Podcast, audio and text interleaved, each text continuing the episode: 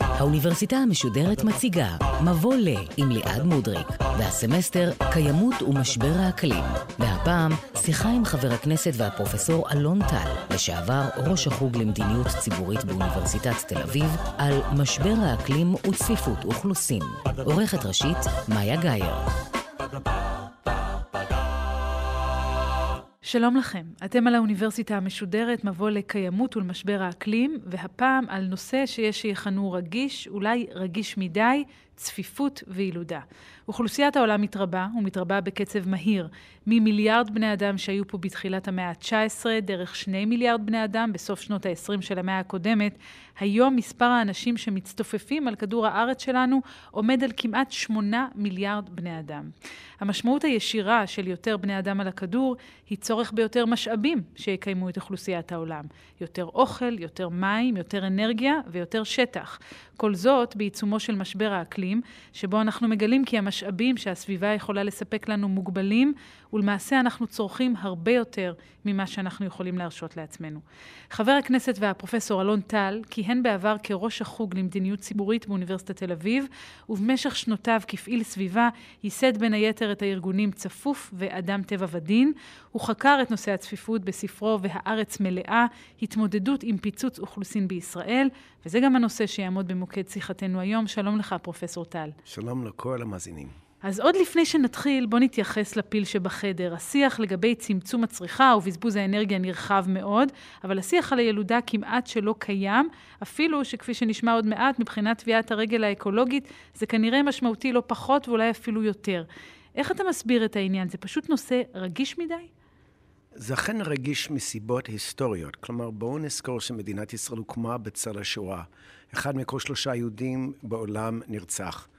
ולכן ברור שבזמן שאתה סופג כזאת מכה דמוגרפית, אתה לא תתחיל לדבר על כושר אה, נסיעה והגבלת ילודה ודברים כאלה. להפך, המטרה הייתה בימים ראשונים של המדינה להגדיל את האוכלוסייה ככל שניתן, וגם הייתה לזה אז, הייתי אומר, הצדקה גיאופוליטית. הרי היו פחות ממיליון אנשים עם הקמת המדינה.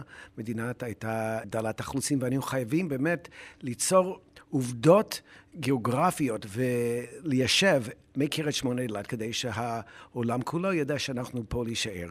אז אותה מדיניות שהייתה הגיונית אז, לא בטוח שהיא עושה שכל היום. בוא נדבר באמת על המצב היום, אבל כדי להבין את המצב היום, לא רק בישראל אלא בעולם כולו, חשוב אולי לעשות סקירה היסטורית קצרה של מפת הילודה והריבוי הטבעי בעולם. ממתי יש לנו נתונים ברורים? אנחנו מתחילים לספור פחות או יותר את האוכלוסייה בעולם לפני 60-70 שנה, והתחושה הייתה באמת שזה לקח המון זמן, כפי שהזכרת, כ-200 אלף שנה עד שהיצורים הראשונים שיובל נוח הררי מגדיר אותם כבני אדם או דומים לנו, הופיעו, ועד שהגענו למיליארד אנשים. זה היה באמת ב-1802, עוד 100 שנה לגיל לשני מיליארד, ועכשיו כל 15-20 שנה עוד מיליארד בני אדם. הערכה של האו"ם שזו הערכה, הייתי אומר, די שמרנית, היא שנעבור את עשרה מיליארד נפשות עד סוף המאה. ולכן כבר עם ה... הפריצה של המהפכה השפתית התחילו לשאול את השאלה האם כדור הארץ יכול לשאת כל כך הרבה אנשים, ורוב אקולוגים הגיעו למסקנה שזה לא ניתן, והנה אנחנו רואים הרבה מאוד נתונים מאוד מאוד קודרים מבחינת איך הטבע מגיב לכל כך הרבה בני אדם. ואגב, הצפיפות הזאת מתפלגת באותה צורה בין מדינות שונות, או שיש כבר מדינות שברור שהן תהיינה מפוצצות אל מעבר לגבול היכולת שלהן, ומדינות אחרות שיוכלו להכיל את זה? התיאוריה של הדמוגרפיה מדברת על ארבעה שלבים. שכל חברה עוברת לכאורה. בהתחלה יש באמת הרבה מאוד תמותה והרבה מאוד ילודה ביחד, ולכן יש יציבות. לימים הרפואה המודרנית מתחילה לתת את אותותיה, ואנחנו רואים ירידה חדה בתמותה, אבל הילודה עוד לא הבינה את זה, ואז אנחנו מגיעים לפיצוץ אכלוסין. זה המצב, למשל, בהרבה מדינות באפריקה. השלב השלישי שאנחנו רואים ירידה קצת בנושא הפריון, ואז בשלב ארבע, לכאורה, אנחנו רואים יציבות, או אפילו אפשר לומר באירופה, צמצום באוכלוסייה. כי משפחות אז, מביאות פחות ילדים. נכון, ולכן כל מדינה, גם באנגליה, פעם היו חמישה-שישה ילדים למשפחה. עם המהפכה התעשייתית אנחנו רואים את אירופה כולה מתחילה להצטמצם, לעומת מדינות אחרות. בישראל, אם נסתכל למשל, מה שהיה פה לפני קום המדינה, הייתה פה בפירוש במשך מאות שנים הרבה מאוד תמותה. אז לכן 300 אלף איש זה מספר התושבים שרוב התקופה מאז התקופה הרומית עד uh, בעצם התקופה המנדט, 300-400 אלף איש, תלוי בתחלואה באותם ימים. אבל אם אנחנו יולדים פחות, כפי שאתה אומר, איך זה שבכל זאת אנחנו צופים גידול כל כך משמעותי באוכלוסייה, רק בגלל התמותה שהופחתה? זה תורם לזה, אבל האמת היא שכפי שרמזת לזה, דפוסי הילודה הם שונים מאוד בעולם. בואו נסתכל על אפריקה. ב-1950 היו 200 מיליון בני אדם באפריקה. היום יש למעלה ממיליארד, ואנחנו צופים שעד סוף המאה יהיו ארבעה מיליארד אנשים. ביבשה הכי אלימה, שלא מסוגלת להכיל את עצמה, שרוב תושביה אולי מסתכלים החוצה ומעדיפים להגיע למדינה אחרת שהיא פחות צפופה. ולכן אנחנו חייבים להבין שאם אנחנו רוצים להתמודד עם בעיות אקלימיות, סביבתיות וכולי, אנחנו נצטרך להתמודד עם הפיצוץ האכלוסין הזה. אבל אני מנסה להבין, זה כי...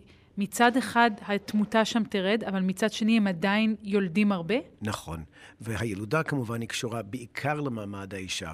למעשה, אנחנו לא ראינו אף מדינה שהצליחה לצמצם ילודה מבלי לתת לנשים איזשהו אופק מקצועי אחר, חוץ מלהיות אימא. ולמרבה הצער, בהרבה מדינות באפריקה עדיין זה חברה, מה שנקרא פטריכלית או שוביניסטית, ולכן לנשים אין בעצם את הזכות לקבוע כמה ילדים, אין להם נגישות לאמצעי מניעה. ויש תרבות שמאוד לוחצת עלינו לעשות הרבה ילדים. ועד שזה ישתנה, ספק בעיניי אם נוכל להגיע ליציבות דמוגרפית שהיא תנאי לכל תחזית רצינית של קיימות על פני כדור הארץ. ואמרת קודם שהמומחים שאלו את עצמם איך יצליח כדור הארץ לשאת את כל האנשים שנמצאים עליו, וכאן אולי כדאי להציג את המושג של כושר הנסיעה. כן, כושר נסיעה זה נסיעה מושג... נסיעה צריך לומר לא נסיעה באוטו, לא נסיעה בסמך ועין, אלא בסין ואלף, לשאת. מדובר במושג בסיסי בביולוגיה, מספר האורגניזמים שהסביבה יכולה לתמוך בו מבלי לראות ירידה במשאבים. כלומר, בואו ניקח את האגם הידוע, שני דגים, ארבע דגים, שמונה זה גדל וגדל, פתאום יש יציבות ואפילו האוכלוסייה קורסת קצת עד שהיא חוזרת לאותו שיווי משקל. זה בעצם כושר נסיעה. כשאנחנו מדברים על חברה של בני אדם, השאלה הרבה יותר מורכבת, כי אנחנו לא דגים. לנו יש הרבה מאוד אפשרויות. אז כושר הנסיעה, נגיד, של מדינת ישראל, הכדור הארץ תלוי בהרבה דברים, עד כמה אנחנו רוצים להיות מתוחכמים טכנולוגית, עד כמה אנחנו רוצים להשאיר מקום לעוד בעלי חיים, עד כמה אנחנו רוצים להיות צמחונים. זה נתון מאוד מאוד חשוב מבחינת היכולת. אבל יש הרבה מאוד החלטות ערכיות פוליטיות שיגדירו מהו האוכלוסייה האידיאלית. ואני רוצה להדגיש פה נקודה, כשמדברים על כושר נסיעה בהקשר של האתגר הדמוגרפי הסביבתי, אסור לנו לדבר על כושר נסיעה כמספר מרבי של בני אדם. אנחנו רוצים להגיע למספר האופטימלי. כלומר, מתי מספר הנפשות מתחיל לפגוע באיכות החיים, או כמות החיים, מתי מתחיל לפגוע באיכות החיים. אפשר לכמת את זה? אני חושב שזה משהו שהוא יחסי, אבל בהחלט אני חושב, אם נשאל הרבה מאוד אנשים, אם אנחנו רוצים להגיע ל-50 או 60 מיליון אנשים בישראל, יגידו, לא, לא, זה יותר מדי. גם ככה, אנחנו ב-9.3 מיליון ואנחנו סובלים מאוד. אז זה דבר שהוא מאוד מאוד uh, תלוי בתרבות. למשל, uh, הצפיפות בטוקיו נתפסת על ידי אנשים שם רבים כדבר טבעי. אחרים ירגישו uh, קלוסטרופוביה במצב כזה. וגם אצלנו בארץ, במחקר שעשינו פה באוניברסיטת תל אביב, בדקנו איך ה... בתקופת הקורונה, שהיה סגר ואנשים הרגישו מאוד את הצפיפות, וכנראה אצל הציבור החרדי, המצוקה במסגרת תנאים צפופים היא נמוכה. זה לא שהם לא סובלים ולא מחכים לשירותים כאשר הבית צפוף ואותם אותם דברים, אבל כנראה בגלל התרבות ובוא נגיד שאיפות אחרות שלהם, הם מצליחים להתמודד עם זה יותר טוב מאחרים. מה שכן יודעים, כשיש צפיפות גבוהה, זה משפיע גם על ההתנהגות של בני אדם. האלימות גוברת מאוד באוכלוסיות צפופות, וזה מסיבות ביולוגיות. יש מה שנקרא fight or flight, התגובה של יונקים כשהם מוצאים את עצמם במצב צפוף ולא נעים, או שהם נותנים בוקס או שהם נסוגים. וכשאתה לא יכול, זה יוצר באמת תזמונות קשות. בוא באמת ננסה להבין את ההשלכות של הצפיפות על איכות החיים. אז אמרת, אחד, עלייה באלימות. שניים, אני מתארת לעצמי, בעיה של דיור, בעיה של תחבורה. אנחנו רואים בכל תחומי החיים שבסך הכל יש פערים בין הביקושים שעולים לבין היכולת שלנו, אני מדבר ישראל, על ההיצע. כלומר, אני רוצה שנתחיל מההתחלה ולומר שהפונקציה של נזק של צפיפות האכלוסין איננה ליניארית. מה זאת אומרת? ניקח לדוגמה נסיעה באיילון, חוויה שהרבה מאיתנו עוברים מדי פעם, אז אתה יכול לנסוע לאט לאט, 30-40 קילומטר מתקדם, אבל נגיד שבאצטדיון יד אליהו פתאום יש uh, סוף משחק, 3,000 כלי רכב יורדים על איילון, אף אחד לא זז, כי הפרנו, הגענו לקריסה, עברת את הסף. וזה מה שאנחנו מתחילים לראות בשירותי בריאות. אני יושב בוועדת בריאות, אני יכול לומר לכם שההמתנה, והעיכובים הבלתי נסבלים שאזרחי ישראל מכל הצבעים וסוגים סובלים מהם, הם הולכים להיות להחמיר, מכיוון שאנחנו לא מצליחים לספק יותר רופאים, יותר חדרי בתי חולים וכולי. אותו כנ"ל לגבי צפיפות בכיתות, בבתי משפט וכן הלאה. אז בתחומי החברה אין ספק שכמות החיים כבר פוגעת באיכות החיים. בתחום הסביבתי המצב הוא עוד יותר קשה. בואו ניקח לדוגמה את הנושא של שטחים פתוחים ומגוון ביולוגי. הרי אנחנו חייבים לספק כ-60 אלף יחידות דיור מדי שנה. עכשיו, אנחנו משתדלים לעשות מה שנקרא פינוי-בינוי, לצופף את הערים, אבל בסופו של דבר אנחנו גולשים. ובשנים האחרונות אנחנו מאבדים בערך 21 קילומטר מרובע מדי שנה. של שטחים פתוחים, שהופכים להיות קניונים, דירות, כבישים וכן הלאה. בשלושים השנים הקרובות מדינת ישראל הולכת להכפיל את עצמה, וזה יבוא על חשבון בתי הגידול. רגע, בואו נחזור על הנתון הזה. בשלושים השנים הקרובות מדינת ישראל הולכת להכפיל את עצמה במספר התושבים. כן, אני מזמין את המאזינים לפתוח טבלת אקסל ולקח מספר, ניקח נגיד 9.3 מיליון, ותוסיפו כל שנה 2.1 אחוז, שזה אחוז הצמיחת האכלוסין, וזה בהנחה שלא תהיה עלייה גדולה, או שהציבור החרדי יישאר ברמה שהיא גבוהה, אבל לא כמו שהייתה בעבר, עוד יותר גבוהה. ואתם תראו שאנחנו מכפילים את עצמנו. וזה אומר, על כל דירה שיש, יהיו שתיים, כל קניון יהיו שתיים. אנחנו חייבים להבין... כל מכונית יהיו כן. שתיים. עכשיו, אם היינו, כפי שאמרתי, בשנת ה-50 ו-60 במדינת ישראל הייתה דלת אכלוסין, אפשר לחשוב שזה בסדר. זה ברכה מדינה... אפילו. כן, אבל אנחנו כבר היום בפועל המדינה הצפופה ביותר בין המדינות המפותחות. כלומר, בטכנית, דרום קוריאה והולנד עדיין קצת יותר צפופות, אבל אצלם אין את הנגב ש-7% מהציבור חי על 60% מהשטח. כלומר, אם אנחנו נוריד את הנגב, אני מאוד בעד, דרך אגב, יישוב הנגב, וזה יכול להיות פתרון חלקי לחלק מהצפיפות. הצפיפות המיידית. אבל אם נשווה את המצב למדינות אחרות באירופה, אנחנו ממש המדינה הצפופה ביותר, וכשנכפיל את עצמנו בעוד 30 שנה, רק בנגלדש תהיה מדינה צפופה יותר ממדינת ישראל. אפשר לדבר על זה בנתונים? איך זה יבוא לידי ביטוי, ההכפלה הזאת שלנו? אנחנו בכל תחום נראה צפיפות הרבה יותר גבוהה. אם היום לכל אזרח בישראל סנטימטר וחצי של חוף, ב-2050 נמצא כל אזרח עם 0.8 סנטימטר, פי שתיים צפוף כשהולכים לים. אם אנחנו מסתכלים על בתי החולים, היום יש לנו 16 אלף חדרי בתי חולים, ב-2050 נצטרך 50 אלף. לא זו בלבד שאוכלוסייה מכפילה את עצמה, אבל היא גם מזדקנת, ולכן יהיה ביקוש יותר גבוה. אפשר לדבר על uh, גודש בכבישים. היום יש בישראל 3.6 מיליון כלי רכב.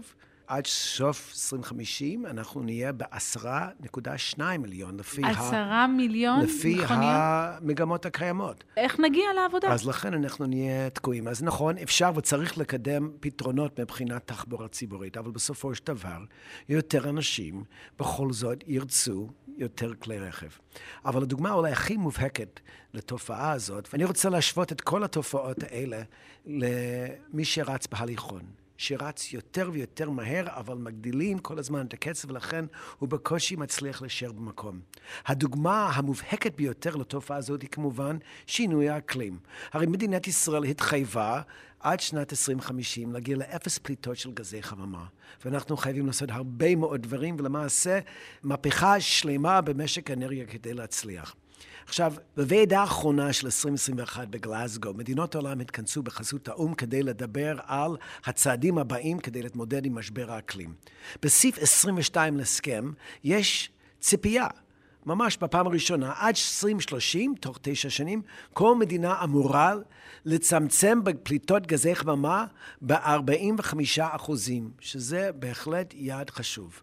עכשיו, מדינת ישראל כבר קיבלה החלטת ממשלה בנדון, והתחייבה להגיע ל-27 אחוז. לכאורה יש פער גדול, וזה הופך אותנו להיות מעין פושעים מעיני uh, של גלסגו. אבל אם נחשוב על זה רגע, אם אנחנו יודעים שכל שנה האוכלוסייה תגדל ב-2 אחוז, 2.1 אחוז, זאת אומרת שבפועל, אילו האוכלוסייה הייתה יציבה, היינו מגיעים ל-47 אחוז ירידה. אבל ככל שיש לנו יותר אנשים, כל אחד נולד בזכות. עם טביעת רגל פחמנית. ואי אפשר, לדעתי, לתת פתרון משמעותי למשבר האקלים מבלי שנעסוק גם במשבר הדמוגרפי. אבל אני רוצה רגע אולי לכפור בתזה המרכזית שאתה מציע כאן. כי ההנחה שאנחנו נכפיל את עצמנו תלויה בזה שהגידול באוכלוסייה יהיה קבוע. ואם אמרנו שהוא נובע בעיקר מירידה בתמותה, יכול להיות שכבר הגענו לשיא, זאת אומרת שהרפואה כבר לא תציל עוד הרבה בני אדם, ואנחנו לא נגדל כל כך הרבה. טוב, אני הגעתי לגיל שאני מקווה שהרפואה תמשיך להצליח, אבל... לא, שתישאר יציבה, שזה לא יגדל. הסיבה האמיתית שהאוכלוסייה גדלה זה בגלל הפריון. במדינת ישראל, אישה יהודית יש לה בערך 3.1 ילדים בחייה. אם נשווה את זה, נגיד למדינות ה-OECD, איפה הממוצע הוא 1.7, מדובר באנומליה. אחרינו ברשימה זה מקסיקו, עם 2.2 ילדים למשפחה. עכשיו, חשבנו שאולי באמת הגענו לשיא ויש סימנים של ירידה. ב-2019 ו-2020 חל לראשונה, אני חושב כבר 40-50 שנה, ירידה קלה בפריון. ירדנו מתחת לשלושה ילדים למשפחה. קיבלנו אתמול את הנתונים הראשונים של 2021, התשעה חודשים הראשונים, וככל הנראה אנחנו חוזרים לשלושה נקודה אחד.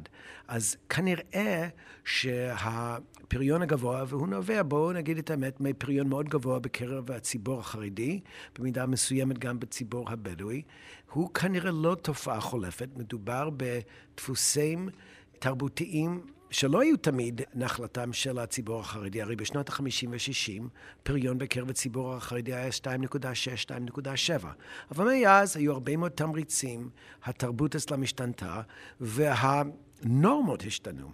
אני סבור שנורמות זה דבר שיכול להשתנות, כמו מטלטלת, ואולי אנחנו נחשוב על מדיניות אחרת שיכולה להביא אותנו לכיוון יותר של יציבות. אנחנו חייבים להתחיל לחשוב על דברים כאלה. יש הערכה לכושר הנסיעה של ישראל? כלומר, כמה אנשים הארץ הזאת עוד יכולה להכיל? לי יש את ההערכה שלי. אני הייתי שמח מאוד להישאר אה, בסביבת ה-8-9 מיליון, אבל זה לא יהיה. אנחנו יודעים ש... אותם ילדים שכבר נולדו יעשו ילדים, והאוכלוסייה תמשיך להזדקן, ואנחנו נגיע ל-18-19 מיליון. זה מה שאומר לנו הלשכה המרכזית לסטטיסטיקה. השאלה שאנחנו צריכים לשאול את עצמנו היום היא האם אנחנו רוצים להגיע ל-30 או 40 מיליון, וזה בידינו, מכיוון שישנן הרבה מדינות בעולם שהסתכלו על המציאות בצורה מפוקחת והחליטו, אנחנו חייבים לשנות כיוון. מדינות מגוונות, מ... תאילנד וסינגפור ועד בנגלדש ואפילו איראן. פעם לאיראן היו אה, שישה וחצי ילדים למשפחה, והיום הוא מתחת לשתיים. וזו תוצאה ישירה של מדיניות ציבורית והפסקת תמריצים כלכליים. אז מה זה אומר? מה, אנחנו צריכים להפסיק להביא ילדים? לא, ברור שאנחנו רוצים להביא ילדים. יציבות בין-דורית הוא 2.1 ילדים למשפחה. זה הדבר הרצוי. אנחנו לא רוצים להיות, בטח לא סין עם ילד אחד למשפחה וכולי. אבל המצב היום, שאנחנו כבר הרבה מעבר לזה, יביא אותנו לאותה הכפלה שהזכרתי קודם, ושהוא לא טוב לאף אחד, הוא לא מוסיף לאיכות החיים. מה אנחנו צריכים לעשות?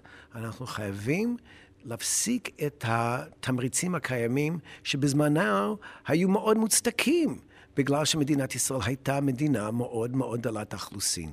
אבל היום, עם הצפיפות החדשה, אנחנו חייבים להבין שהמצב השתנה ולשנות כיוון. אז אני מנסה להבין, מה יכולה לעשות המדינה כדי להוריד את המספרים כפי שאתה מציע? אז קודם כל, אה, היום מדינת ישראל היא מקדמת מדיניות של תמריצים מאוד מאוד חזקה. למעשה, אנחנו, הממשלה נכנסת לחדר מיטות, מחלקת כסף, ואומרת, תעשו ילדים, זה לטובת העניין.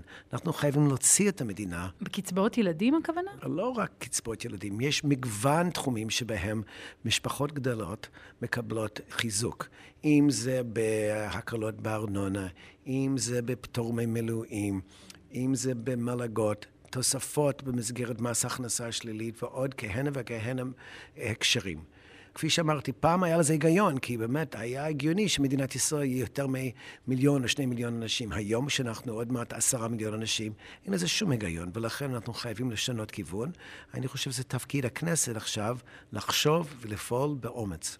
אבל מה תענה לאלה שאמרו לך, אתה מתאכזר, הוא מתאכזר לאוכלוסיות ספציפיות, ששם נמצאת הבעיה? אני חושב שאנחנו חייבים להבין שהמדיניות הנוכחית מנציחה עוני. המספר הילדים שחיים מתחת לקו העוני, שזה אחד מתוך שלושה, זה הבושה הקולקטיבית של כולנו. אבל חשבו שיפתרו את הבעיה הזאת עם יותר ויותר תמריצים. אבל באופן אמפירי אנחנו רואים שלהפך, זה פשוט מגדיל את ה... תזמונת של uh, משפחות עניות, שהן כולן גדולות. הרי זה חילוק פשוט. אם יש לך שכר מסוים ומחלקים את זה בין 10-11 נפשות, ברור שיהיה מחסור בסופו של דבר. אנחנו גם יודעים ממחקרים שמשפחות קטנות יותר, הן גם מאושרות יותר. יש פחות בעיות של נשירה בבית ספר. יש פחות בעיות של ילדים שמגיעים לפשע ומגיעים לרחוב. יש פחות גירושין. הזוגיות יותר טובה, היחסים במהלך השנים, וזה ככה בכל המדינות בעולם. יש איזשהו מיתוס שאומר, אה, משפחות מאוד גדולות הן מאושרות יותר. ויש משפחות גדולות שהן מאושרות, אין ספק, רק צריך לקרוא את אנה קנרינה, לדעת שיש כל משפחה שלא מאושרת, היא, יש לה דרך, אבל בפועל, באופן סטטיסטי, ואנחנו חייבים לדבר בשפה של מדעי החברה, אנחנו יודעים שיש ירידה ב... תועלת השולית של כל ילד. הילד הראשון זה נס, ושני זה נפלא, ושלישי זה יפה, ועם הזמן שוכחים את השמות ועם הילד. לא, אני כן, מקצין. כן, שלא ישמעו אותנו עכשיו ילד מספר 6 ויגיד, מה הם מדברים עליי ככה? יש לי ילדה שלישית, אני מודה, מתוודה, וכל פעם שהיא מדבר על הנושאים האלה, ומדבר על שני ילדים כאידיאל, היא אומרת, אבא, ובכל זאת, אנחנו חייבים לחשוב בצורה אנליטית וחברתית, מכיוון שברגע שילד נולד, ברור שמגיע לו או לה את כל הזכויות. אני רק לא חושב שחייבים לסיים לסייע לאותן משפחות עניות על ידי תמריצים לילודה, שהם בעצם מנציחים את הבעיה. חייבים לספק ארוחות חמות, לסייע בחיזוק הלימודים, ובעיקר להעצים נשים. העצמת נשים הופכת מבחינתי להיות המדיניות הסביבתית החשובה ביותר. אנחנו יודעים, ברגע שיש זוג ששניהם למדו ושניהם עובדים, יש ירידה בפריון ויש סיפוק מדברים חוץ מלעשות ילדים. בישראל אנחנו חייבים לאפשר לנשים בכל המגזרים לממש את מלוא הפוטנציאל שלהן. אבל בארץ, נדמה לי, תקן אותי אם אני טועה, כשאתה טוען טענות מהסוג הזה, הן טענות שלרבות מן האוזניים לא קל לשמוע. אני טועה? אני חושב שטענות כאלה הן אכן מנוגדות לאתוס מסוים שפתח במהלך השנים. ואני נמצא בכנסת ואני נפגש עם נציגי ציבור שלא אוהבים את המסרים האלה. אבל אותם אנשים תקועים באותם פקקים, בדיוק כמוני וכמוך. וגם הם מעוניינים שילדים שלהם יצליחו ולא יהיו בכיתות צפופות מדי. ואני חושב שאם נתחיל לדבר בגובה העיניים, להגיד את האמת ולא לפחד לומר את האמת, שהזמן השתנה ואנחנו חייבים לשנות כיוון. אני חושב שבסופו של דבר הציבור הרחב בישראל יבין, ולא רק ישלים, אלא יתמוך באותם שינויים שהם הגיוניים, ובעצם הם המדיניות בהרבה מאוד מדינות, שהן אותן מדינות שהן היום כדאי לחיות בהן. אז אני אחזור שוב לשאלה שאיתה פתחנו. יכול להיות שקשה בארץ לחבר בין הבעיות שאתה מציג לבין הפתרון שאתה מציג? זאת אומרת, מעדיפים לדבר במנותק על משבר האקלים והבעיות של הפקקים וכך הלאה, לבין עניין הילודה? חד משמעי. אותם אנשים שמתעצבנים, שמגיעים לשמורת טבע ואומרים, סליחה, אין מקום בעין גדי כי המקום מלא. או אל תבוא ליער בן שמן מכיוון שמ-10 בבוקר אין כבר איפה לעשות פיקניק. אותם אנשים שמתעצבנים וגם כועסים על כך שהם לא יכולים להרשות לעצמם דירה כי המחירים כל כך גבוהים בגלל הביקוש, לא מבינים שככל שיביאו יותר ילדים לעולם, הם בעצם מחמירים את הבעיה. התופעה הזאת ידועה בספרות המקצועית כנחלת הכלל, כאשר החלטה של הפרט משפיעה מאוד על טובת הכלל, אבל היות והוא לא מפנים את המחיר והעלות של אותו אה, שינוי, אז הוא ממשיך ככה או היא ממשיכה ככה. ולכן אנחנו חייבים כמדיניות ציבורית להפנים עלויות ולהזכיר לאנשים שיש לזה משמעות היום במדינה כל כך צפופה, תוספת גדולה של אנשים, היא פוגעת באיכות החיים של כולנו. ואני מבינה ממך נכון שזו בעיה ייחודית כמעט לישראל? הייתי אומר, בין המדינות המערביות, אין לזה אח ורע. וזה קשור אולי למשהו טוב. אנחנו בישראל אוהבים ילדים, אני חושב שזה נפלא, גם אני אוהב ילדים. אני, כן. אני חושב שיש משהו יפה בזה שבמדינת ישראל יש תרבות משפחתית מאוד חזקה. וכשמשפחה לא משגעת אותך, היא נותנת לכם סיבה לקום בבוקר והרבה מאוד אושר. אבל... היו תקופות שאפשר היה לעשות הרבה ילדים, ואנחנו נצטרך ללמוד איך ליהנות משני ילדים, כי זה בעצם מה שאפשר לנו ולילדים שלנו לחיות בארץ ישראל שהיא בריאה וניתנת לניהול סביר. בואו נחזור לתמונה העולמית וגם להשפעה של עניין הצפיפות והילודה על משבר האקלים, שלשמו בעצם התכנסנו בסמסטר הזה. תעשה לנו את החיבור הזה. ב-1992 נחתמה אמנת האקלים. באותם ימים 25% בלבד של הפליטות הגיעו ממדינות מתפתחות, 75% מהמדינות העשירות, והם בעצם לקחו על עצמן לכאורה להתחיל להגביל את זה. אבל התמונה השתנתה. ומתוך אותה קבוצה גדולה של מדינות של 25%, עכשיו זה 60-65%. היום למשל אירופה אחראית ל-8% בלבד של הפליטות. כלומר, ברור שמדינות עשירות חייבות לעשות יותר כדי לצמצם, אבל גם אם נגיע כל מדינות ה-OECD ה-OECD לאפס פליטות, זה לא יעזור. אנחנו חייבים לסייע למדינות אפריקה. כי בסופו של דבר, טביעת הרגל הפחמנית בדרום אפריקה היא כמעט שווה לזה של ישראל, זה 8 טון לעומת 6.9, והם במגמת עלייה ואנחנו במגמת ירידה. ולכן, אנחנו חייבים להבין שכל העולם חייב להיות שותף, גם מדינות מתפתחות שבהתחלה קיבלו פטור למעשה מכל העשייה, וגם מדינות עשירות. יש קרן במסגרת הסכם פריז, שאמורה להגיע ל-100 מיליארד דולר לשנה, כדי לסייע למדינות המתפתחות להגיע לאנרגיה נקייה, לאותן התפתחויות טכנולוגיות נחוצות כדי להגיע לאיפוס פחמן. אבל מדינת ישראל כרגע עוד לא תרמה אפילו שקל. אנחנו חייבים להיות חלק מהפתרון הזה. אבל האם יש בהכרח קשר ישיר בין גזי החממה לבין כמות האוכלוסייה? נניח אם נבחן את פליטות הפחמן הדו-חמצני של ארה"ב ב-2020, היא הייתה כמעט כפולה מכמות הפליטות של הודו, שמאוכלסת פי כמה ממנה. אז יכול להיות שצריכה היא הפקטור המשמעותי ולא ילודה? צריכה היא פקטור מאוד מאוד חשובה, אבל בואו לא נתבלבל עם דילמות מסולפות. אני אוהב להשוות את השאלה הזאת למלבן. אני לא יודע איזה צד של המלבן יותר ארוך, אם זה אוכלוסייה או צריכה, אבל בסופו של דבר שטח המלבן נשאר אותו דבר. אנחנו חייבים לצמצם את הצריכה, אם זה בתחום האופנה ואם זה בתחום התחבורה והטיסות, ובכלל אורח החיים הבזבזני שלנו. אבל במקביל אנחנו חייבים להבין שכל ילד שנולד, יש לו זכות, או יש לה זכות, לחיות חיים ברמה סבירה, לחיות עם מזגן כמדינה מתחממת. וליהנות מאותה רמת חיים שאנחנו נהנים בה. ולכן זה, הייתי אומר, אתגר כפול, ובואו לא נשלה את עצמנו שאפשר באמצעות צמצום צריכה להגיע לאיזשהו פתרון. אבל יש כבר מדינות שעברו תהליך של ייצוב אוכלוסייה בצורה מוצלחת? בהחלט. בואו ניקח לדוגמה את איראן. קשה לי באמת להסתכל על איראן, שזו מדינה באמת עוינת, ואין לי הרבה אהדה למדינה הזאת, אבל בתחום הזה, אחרי המלחמה שהייתה להם עם עיראק, בזמן המלחמה, חומייני דרבן את הציבור לעשות יותר ויותר ילדים כדי שיוכל ליצור צבא של 50 מיליון ילדים. ובאמת, הנשים האיראניות המסכנות הגיעו לגבול היכולת הביולוגית, והציעו שבעה, שמונה ילדים, כל אחד, כמעט כל שנה. ואז בסוף המלחמה הבינו שהם בעצם מתמודדים עם משבר כלכלי, שלא יהיו משרות. ואז, תוך עשר שנים, עם תמריצים כלכליים בלבד, שאמרו, מי שעושה שני ילדים יקבל עזרה, מימון של חינוך, הקלות בצריכת מזון. כל זה שינה את התמונה, אבל מה שהכי השפיע, כמובן, זה פתחו את האוניברסיטאות לנשים. והיום יש יותר נשים באוניברסיטאות באיראן מאשר גברים, וכאשר בא ראש ממשלה הקודם, אמר, הנה, אבל זה ירד מתחת לשתיים, אנחנו חייבים להחזיר את המדיניות הקודמת, שבה, דרך אגב, פסלה אז את אמצעי מניעה. הנשים באיראן אמרו, עד כאן, אנחנו לא מוכנות לחזור למצב שאנחנו בעצם אמצעי ייצור לילדים. אנחנו רוצות איכות חיים, אנחנו רוצות אופק מקצועי, ולכן הן נשארות עם פחות משני ילדים לזוג. זאת בשורה לישראל. אז מה התחזית שלך לסיום לגבי גידול האוכלוסייה? מה הרצוי או מה המצוי?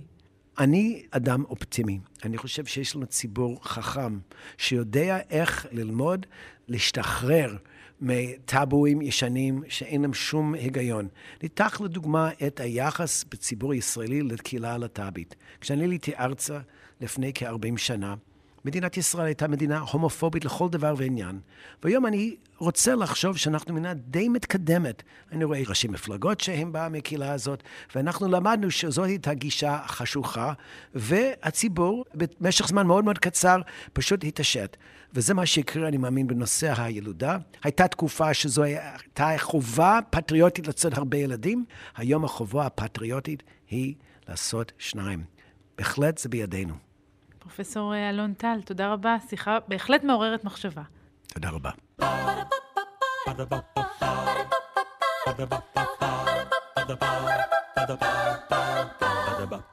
האוניברסיטה המשודרת, מבוא לקיימות ולמשבר האקלים. ליעד מודריק שוחחה עם חבר הכנסת והפרופסור אלון טל, לשעבר ראש החוג למדיניות ציבורית באוניברסיטת תל אביב, על משבר האקלים וצפיפות אוכלוסין.